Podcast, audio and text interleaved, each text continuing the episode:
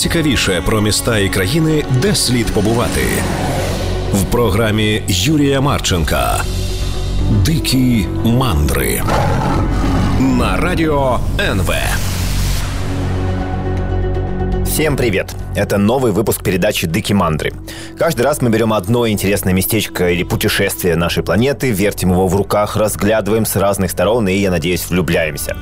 Если кто слушает каждый выпуск, э, то, во-первых, я падаю на колени и благодарю вас, а во-вторых, для того не будет новостью, что сегодня у нас продолжение предыдущей передачи. В прошлый раз мы говорили о путешествиях на животных. Правда, оказалось, что тема эта невероятно глобальная, и в одну передачу ее не впихнуть. Потому что человек создание ленивое и пробует ездить просто на всем подряд, от слонов до свиней и страусов. А, собственно, на страусах в прошлой передаче мы уже немного покатались, но в основном говорили о собаках. О том, как именно домашнивание песиков, возможно, сделало человека венцом эволюции. О том, как и когда собаки и коты были одним целым, а потом рассорились э, в Америке. И о том, как однажды собачки спасли целый город от страшной эпидемии. Нам бы сейчас такое, конечно, не помешало. В общем, э, передача, как мне кажется, получилась довольно интересная, поэтому, если кто не слышал, послушайте. Ее сейчас легко можно найти в Гугле по запросу «Дыки Мандры» или на Google и Apple подкастах и на SoundCloud. Вот и сегодня постараемся обсудить разных других зверей и способы на них э, странствовать. Вообще, как мы выяснили в прошлом выпуске, человек довольно давно понял, что ходить лень, и лучше на кого-то усесться, чтобы он тебя куда-то подальше отнес. И для этого использовали самых разных животных – это и всякие медленные, но упорные ребята вроде буйволов или валов или быков, и олени на севере, и даже иногда свиньи, которых тоже запрягали в небольшие повозки. Но вот давайте начнем, например, со слонов. Это самые большие сухопутные животные на планете, и столетиями их использовали, чтобы усесться сверху и куда-то пойти. Э, пойти довольно медленно, если что, потому что когда ты самое большое животное на свете, то зачем тебе вообще куда-то спешить? Хотя, конечно, бывали случаи, что слоны носились быстро, но это в основном всякие кровожадные примеры, когда там, например, Ганнибал топтал Рим и все такое. И сегодня я бы хотел вспомнить одну историю про слонов, только не совсем сухопутных. Значит, долгие десятилетия, а может быть и столетия, слоны подрабатывали водным транспортом. Да, вот э, главные сухопутные гиганты и вдруг водный транспорт. Происходило это в Юго-Восточной Азии на Андаманских островах. Дело в том, что Андаманские острова это, как ни странно, действительно острова, и между ними нужно как-то плавать. А еще перевозить грузы, например, древесину. Поэтому местные жители обучали слонов не бояться глубоких вод и больших переходов и вполне активно побулькивали на них между своими островами. Это была прям довольно внушительная индустрия. Вот лет 50 назад там бывал знаменитый Жак Ив Кусто и насчитал почти 100 таких э, водоплавающих слонов. И это в эпоху, когда уже были катера, лодки и все такое, а раньше, видимо, транспортных слонов было еще больше. Э, было так. Брали примерно трехлетнего слона и прикрепляли к нему специального такого лайф-коуча под названием Корнак. Он всегда был рядом, всему учил и все делал вместе со слоном. Их связь была настолько мощной, что если Карнак куда-то пропадал или умирал, то слон тоже мог и не выжить. Рабочий день водоплавающего слона был около 6 часов, а на пенсию они выходили примерно в 55-60 лет. После этого непонятно, как было раньше, но вот в 20 веке слонов отправляли в лесной заповедник. И они там уже тихо себе на пенсии смотрели сериалы, вышивали крестиком и всякое, наверное, такое. На Андаманских островах слонам в целом было неплохо, потому что там у них не было никаких инфекций, никаких естественных врагов, кроме разве что кобры. И производственные травмы тоже были редкостью, потому что вода и слоны вообще-то довольно ловкие. Э, кстати, вот про ловкость я посмотрел фильм «Кусто» об этих слонах, и он там э, роняет такую красноречивую фразу, что за 60 лет в море он не видел ничего подобного слону в океане. И что действительно это довольно элегантно и изящно выглядит. Еще лет пять назад на Андаманских островах можно было поплавать с последним таким транспортным водоплавающим слоном. Его звали Раджан. Он вышел на пенсию в 2013 году, и на этом профессия закончилась, потому что лодки и катера окончательно вытеснили слонов как транспорт. Но Раджан все равно пару раз в неделю по привычке приходил к морю и плавал там в свое удовольствие. И за деньги можно было поплескаться вместе с ним, и в интернете есть просто уйма фотографий, где Раджан булькает себе в водичке, и это выглядит действительно впечатляюще. К сожалению, в 2016-м Раджан умер в возрасте 65 или 66 лет. И на этом история транспортных морских слонов Андаманских островов уже окончательно закончилась.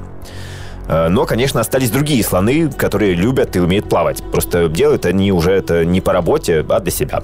Что, наверное, и хорошо. А еще из относительно южных транспортных животных есть верблюды. Давайте их тоже вспомним. Потому что в свое время именно верблюды связали Азию, в частности Китай и Европу, великим шелковым путем. И столетиями именно эти животные помогали людям с разных концов континента взаимодействовать и узнавать новое. Верблюды – это, кстати, если кто не знал, род парнокопытных, семейство верблюдовых подотряда мазалиногих. А, наверное, принадлежать к мазалиногим – это особый жизненный опыт. Кстати, мозоли у них не только на ногах. У верблюдов э, в целом довольно широкий ассортимент мозолей. Есть вот грудная, запястная, локтевая и наколенная. Они не просто так для красоты, а нужны для того, чтобы, когда зверушка укладывалась на пузо, то не сжигала себе ничего раскаленный песок а мозоли довольно жароустойчивые. Э, ну и в целом, как мы все знаем, э, верблюд невероятно приспособлен к жарище и может выживать без воды до двух недель, а без еды вообще до месяца. Поэтому именно этих животных э, использовали для путешествий через всю Евразию по Великому Шелковому пути. Кстати, с одной стороны, это очень древняя история, вот китайские императоры, тысячелетия и все такое. А с другой, Великий Шелковый путь – это и современность тоже. Потому что сейчас есть подобные маршруты, которые делают ровно то же самое, что и пару тысяч лет назад верблюды. Возят товары из Китая в Европу и обратно. Э, просто что раньше это делали животные, а сейчас поезда. Например, летом 2020-го в Киев прибыл первый контейнерный поезд с товарами из Китая. А еще подобные составы ходят в Нидерланды, ну и в разные другие европейские города. Э, раньше по этому пути можно было идти месяцами, по дороге страдать, отпиваться от диких зверей, всяких упырей, которые тебя хотели ограбить. А сейчас просто закинул товар в контейнер, подождал пару недель и все, забирай в Киеве или в Китае. Хотя между нами по-прежнему 10 тысяч километров. Так что, верблюды, спасибо вам большое, но отдыхайте, вы заслужили. Ну а мы сейчас давайте тоже немного отдохнем и после этого поговорим про самое главное транспортное животное за всю историю человечества. Дикие мандры на радио НВ. Мы возвращаемся в Дикие Мандры, которые сегодня очень зоологические, потому что мы говорим о животных, на которых человек в разные времена путешествовал. И, пожалуй, главное транспортное животное в истории – это лошадь. Помните, в прошлой передаче я ныл, что не очень понятно, от кого вообще произошли современные собаки. Про лошадей все еще хуже, но давайте хотя бы попытаемся. Значит, 50 миллионов лет назад в Северной Америке жил такой зверь – геракотерий. Он был э, размером с кошку, ну или с небольшую собаку, если вы патриот именно собак. Все было хорошо. Геракотерий бродил по своим лесам, жрал фрукты и наслаждался жизнью. Но постепенно менялся климат, вместо лесов появлялись саванны, и Гаракатерию тоже пришлось меняться, чтобы не помереть. А, выбор был такой. Либо становиться меньше и прятаться по норам, либо, наоборот, вымахать и стать быстрым. Геракотерии выбрали второе, увеличились, стали стремительными и заодно соорудили себе копыта. А, кстати, интересно, что чуть ли не главными врагами геракотериев были птички – Правда, это были довольно впечатляющие птички. Назывались они фараракасы. Э, были 2 метра ростом, весили под 300 кило. И на зло всем отрастили себе огромные злые клювы и когти. Вот просто, чтобы представить, череп такого первобытного воробья был размером 65 сантиметров. То есть это такой очень большой, очень головастый и очень злой страус. И такие фараракасы с радостью пожирали бедных геракотериев. То есть это уникальный случай, когда птички ели лошадей. Ну вот, а дальше уже в течение миллионов лет эти гирокотерии постепенно мутировали во все новые и новые виды, превращаясь в уже что-то более похожее на современных лошадок. Например, был такой диногиппус, в переводе «ужасная лошадь». Вообще она была не особо ужасная и в целом достаточно заслуженная зверушка, потому что это последний общий предок лошадей, ослов и зебр. И в процессе всякие вот прото-лошади перебрались через перешеек, который тогда был между Америкой и Евразией, и тусовались в том числе в наших краях. И в итоге окаменелости предков лошадей нашли на всех континентах, э, кроме Австралии и Антарктиды. Э, кстати, вот про Северную Америку предки лошадей именно оттуда, но, как ни странно, когда в 15-16 веке туда пришли европейцы на конячках, то местные жители просто ошалели от того, что это за зверь такой и как вообще на нем можно ездить. Потому что на своей родине лошади вымерли несколько тысяч лет назад, и до конца не совсем понятно, из-за чего же это произошло. Но европейцы привезли своих лошадей, они оказались в дикой природе, размножились и превратились в мустангов. Так вот, непонятно, нет, точнее, понятно, откуда взялись все лошадиные, но вот непонятно, откуда взялась современная лошадь. Тут уже прям сложно, потому что есть несколько вариантов. Например, думали про кулана. Есть такая зверушка. Он быстрый, ловкий, повадки, в принципе, похожи, но он очень плохо приручается. И если скрестить э, лошадь и кулана, то потомство будет, но бесплодное. Так что кулан вроде бы отпадает из кандидатов. И лошадей Проживальского тоже подозревали, что они предки лошади. Но ДНК-анализ показал, что пути э, их и лошадей еще 50 тысяч лет назад разошлись. Там даже разное число хромосом. Вот главный кандидат на домашнего это Тарпан. Это такая дикая лошадь, которая еще совсем недавно носилась по всей Евразии. И на рисунках кроманьонцев в пещерах Тарпаны есть, так что люди их давно знали, знали и ели. Потому что первоначально домашнее это животное не для того, чтобы гордо мчаться на нем куда-то в закат, а чтобы сожрать. На разных первобытных стоянках э, костей тарпанов много, и они все слегка пожеванные. И, собственно, лошадей ели во все времена и до сих пор едят. Э, временами с этим пытались бороться. Например, в средние века европейцы слегка поссорились с мусульманами, скажем так. И поскольку поедание конины ассоциировалось в те времена именно с Востоком, то христиане и начали пытаться сесть на вот безлошадную диету. В восьмом веке Папа Римский Григорий III писал настоятелю одного монастыря. «Ты дозволил некоторым есть мясо диких лошадей, а большинству и мясо от домашних. Отныне же, святейший брат, отнюдь не дозволяй этого. Ну вот в наших краях конину запрещал, скажем, Владимир Мономах. Правда, получалось э, с переменным успехом. Например, в тысячном году настоятель э, Сент-Галенского монастыря в Швейцарии Эггегард выпустил книгу застольных молитв, и там была такая. «Да будет вкусно вам мясо дикого коня под знаменем креста». Ну и обычные люди в Европе тарпанов и других лошадей вполне себе ели как минимум до 17 века. В том числе потому, что тарпаны были довольно мерзкими тварями. Они носились повсюду огромными табунами, вытаптывали или сжирали посевы, э, крали кобылицы с домов и уводили их тусоваться в степи и все такое. И в итоге люди их истребили. Кстати, дольше всего они продержались в Украине. Считается, что последний вольный тарпан был убит в 1879 году. Э, и там, кстати, грустная история. Уже когда были уверены, что все, этих животных не существует, из степи вдруг вырулил одинокий тарпан. Э, вероятно, самый последний в дикой природе, самый одинокий тарпан в мире. И ему, э, вероятно, настолько было одиноко, что вот он заскучал по общению и периодически подходил к табунам домашних лошадей, болтал с ними о чем-то, а при виде людей сразу убегал. Так прошло три года, и только потом он решился зайти с домашними лошадьми в зимний загон – Помещик э, с показательной фамилией Дурилин приказал всех остальных э, выгнать и заняться тарпаном вплотную. И бедное животное в этом загоне так испугалось, что стало биться об забор и выбило себе глаз. Э, в итоге его как-то успокоили, точнее ее, это оказалась Тарпаниха. Она все еще боялась людей, но все же родила несколько же ребят и вроде освоилась. Настолько, что через несколько лет ее с табуном домашних лошадей решили выпустить погулять в степь. И она тут же вероломно удрала. Через какое-то время вернулась, украла своего же ребенка и снова убежала. А вот когда в следующий раз ее заметили, то устроили уже натуральную охоту, загнали ее толпой, и, к сожалению, когда она убегала, то сломала ногу. Ее попытались вылечить, но не удалось, и последняя вольная тарпаниха умерла. А еще несколько десятилетий они протянули в зоопарках, и, скорее всего, последний из них умер в 1918 году в Дубровке, это Полтавская область. И на этом, в принципе, закончился вид тарпанов, самых явных кандидатов на то, чтобы быть предков, э, предком современной лошади. Но не все так просто. И об этом мы поговорим после небольшой паузы.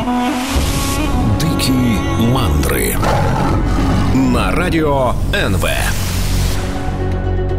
Мы возвращаемся в Дикие мандры, которые сегодня посвящены разной фауне, на которую можно усесться и уехать куда-нибудь подальше. Вот перед перерывом я немного рассказывал о невеселой истории тарпанов, возможных э, родителей современной лошади, которые вымерли сто лет назад. Но, как ни странно, тарпаны вымерли, и при этом тарпаны существуют. Э, точнее, тарпановидные лошади или коныки.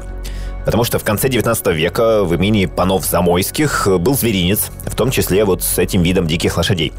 В 1908 году панам вся эта фауна надоела, и они раздали 20 тарпанов крестьянам. От этих зверушек и от домашних лошадей появилось потомство, и все там перемешалось. Но в 1936 году польские ученые решили восстановить этот вид, и вот из этого коктейля э, стали селекции вычленять именно черты тарпанов. И все получилось. Так что теперь, ну, почти настоящие дикие тарпаны на планете есть. И даже, например, в Беловежской пуще их можно увидеть. Собственно, я, например, видел довольно милые животные. Так вот, я это все к чему? Тарпан – отличный кандидат на то, чтобы быть предком домашней лошади. Но не так давно генетические исследования показали, что, вероятно, все же не он. Хотя и очень похоже, но не он.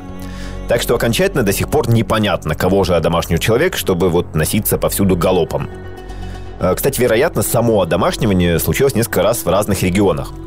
Э, геолокация этой истории тоже разная. Это и украинские степи, и Поволжье, и где-то в окрестностях Урала. А случилось это, скорее всего, 6-7 тысяч лет назад. Э, вот, кстати, уже в середине четвертого тысячелетия до нашей эры в Украине были одомашненные кони и даже, видимо, коневоды и селекционеры, потому что нашли останки коня, размер которого в холке 144 сантиметра, хотя обычные лошади тогда были 130. То есть, вероятно, специально выводили породу покрупнее. Э, как приручили лошадей, тоже не совсем понятно. Но почти наверняка это было так. Э, диких лошадей ловили и держали при себе как живые консервы. А иногда эти консервы рожали же ребят, и те уже с детства привыкали к людям и постепенно одомашнивались. Или лошадей убивали на охоте, а же ребят приводили детям как развлечение, и тоже запускался процесс. Но потом обнаружилось, что вот на эту консерву еще и можно залезть и куда-то поехать далеко и быстро. Или, скорее, присобачить сзади какую-нибудь телегу и тоже поехать далеко, но уже медленнее. И тут, конечно, лошади распространились по всем ключевым для цивилизации местам. Хотя до этого люди тоже гоняли верхом, только на ослах – потому что ослов приручили раньше, чем лошадей, и в историческое время есть достаточно свидетельств о том, что поначалу была не кавалерия и конница, а и шакерия или ослица. Э, на ослах гоняли и в Египте, и в Месопотамии, и в других э, первых цивилизациях. И, собственно, на языке шумеров слово «лошадь» означало буквально «осел из чужой страны». А в Египте лошадь – это осел с гор или осел с востока. Так что можно представить, э, насколько эпическими были битвы, когда люди не очень стремительно мчали друг на друга на ослах. Э, хотя надо сказать, что первые домашние лошади по размеру не сильно от ослов отличались. Э, и, кстати, самое первое изображение колесниц в истории – это штандарт войны и мира. Ему 4,5 тысячи лет. Это такие панели, на которых перламутровыми пластинками выложены разные сцены из жизни шумеров – и вот на, на одной из сценок колесницы в бою давят каких-то вражеских злодеев. Причем, если присмотреться, то видно, что запряжены в колеснице совсем не лошади. Вполне возможно, что это как раз были грозные боевые ослы. Ну или, может быть, куланы. Вообще, поначалу во всех этих э, колыбелях цивилизации лошадей было мало, и это подтверждается тем, что стоили не просто заоблачно дорого. Например, на территории современной Сирии э, валютный курс лошади был 6 хороших рабов или поле в 10 гектаров. Много. Э, скорее всего, лошадь впервые оседлали 5,5 тысяч лет назад. А, например, на территории Украины 5 тысяч лет назад померла лошадь, у которой были зубы изношены именно так, как будто она долго ходила с убрежью. Но все же первые достоверные записи о такой прям профессиональной выучке коней – это 1350 год до нашей эры. Наверняка все уже догадались, что речь идет о Кикуле, хуритском авторе, родом из Метанни, который служил при хетском царе Суперилуме и чьи глиняные таблички нашли в руинах Хатуса в Боказкёйском архиве. Э, ладно, если серьезно, то действительно был такой Кикули, который три с половиной тысячи лет назад создал инструкцию, практически вебинар о том, как за 214 дней обучить свою лошадь. Э, правда, до нас дошли только куски до 184 дня, так что неизвестно, какой там хэппи-энд и э, в какого просто транспортного мутанта в финале превращалась эта коняка. Кстати, я вот уже упоминал, что первые лошадки вообще-то были размером с пони. Это потом уже их откормили и э, населекционировали так, что уже и верхом можно гонять было. Но поначалу их запрягали в повозки. И для этого даже пришлось колесо изобрести, но, к счастью, с этим как-то справились. И помимо разных транспортных историй были еще и колесницы, то есть боевые повозки. А вот про шумерский штандарт войны и мира с колесницами я уже вспоминал. А была еще такая битва при Кадеше. Это почти три с половиной тысячи лет назад, и э, враги в лице египтян и хетского царства. Там была просто какая-то эпическая пробка, потому что в бою с двух сторон, по некоторым данным, участвовали пять тысяч колесниц. Причем разных. У египтян модели были полегче с двумя воинами. Один управлял, один стрелял во врагов чем-то неприятным. А у хеттов были ну, практически грузовые колесницы с одним шофером и двумя воинами. В итоге все они друг друга, друг в друга постреляли, подрались, и закончилась битва при Кадыше ничьей. Ну а потом лошадки глобально подросли, и вместо боевых э, колесниц появилась уже конница. Хотя, конечно, в мирной жизни лошадей запрягали тысячелетиями и запрягают до сих пор. А, Причем действительно до сих пор, и не только для каких-то развлекательных прогулок, но и для полноценной жизни. Например, сохранилось несколько так называемых конок – с этого начинался весь общественный транспорт, э, пока изобретатели, наконец, не доизобретали нормальные двигатели. Просто к первобытному трамваю или автобусу прикрепляли лошадок, и те тащили пассажиров куда надо. Вот и до сих пор в мире осталось несколько регулярных маршрутов конок. Например, конный трамвай работает в австралийском городе Виктор Харбор. И на острове Мэн в Европе есть конка, причем если в Австралии все же линии пользуются в основном туристы, то на Мэне это ну, полноценный транспорт. Ну а в каких еще путешествиях сейчас используются кони и что такое лошадиный циклопед, мы поговорим после небольшого перерыва. Дикие мандры на радио НВ. Мы возвращаемся в Дикие Мандры про странствующую фауну и то, на что можно залезть, чтобы куда-нибудь попутешествовать. Вот, казалось бы, лошади — это во многом уже прошлое, ну или туристическая забава, или какая-то совсем особая история про глухомань. Но на самом деле конные повозки, как самый главный транспорт э, в жизни, можно встретить, например, повсюду в Америке. Это амиши, такое консервативное религиозное течение в США и Канаде. Амиши считают технологии довольно неприятной штукой, поэтому стараются поменьше всем пользоваться. Из-за этого автомобиль для них э, невозможен, и они э, вовсю используют кареты. Без кое-каких технологий все равно там не обошлось, потому что в их повозках все же есть немного электрики. Э, чтобы их вообще допустили на дороге. Например, по закону там должны быть фары, габариты, указатели поворотов. А еще у большинства повозок есть приборная доска и даже спидометр. Хотя зачем он нужен для скорости в 10-15 километров, не совсем понятно. Э, кстати, в Украине тоже есть отдаленно похожая история. Э, в Ивано-Франковской и Тернопольской областях в некоторых селах существует религиозное течение, которое называется кашкетники, потому что они всегда носят головные уборы. Вот э, у этих ребят тоже что-то подобное. Большинство не пользуются автомобилями, телефонами, минимум электричества, минимум связи с государством, э, максимум Библии и все такое.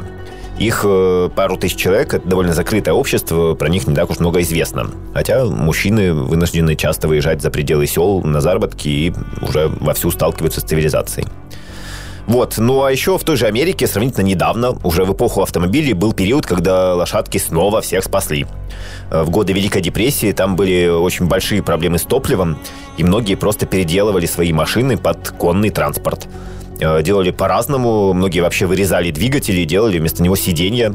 Э, кто-то просто спереди присобачивал коня и сидел в салоне с вожжами. Но так или иначе, примерно 90 лет назад лошади снова стали невероятно актуальны даже вот в довольно продвинутой стране, и вполне нормальные автомобили переделывали именно под коней. Вообще, в разные времена бывали самые разные и необычные проекты по использованию лошадей. Например, циклопеды. Фактически это лошадка на беговой дорожке. То есть она топает не по земле, а по специальному сооружению. Двигает его и этим создает энергию.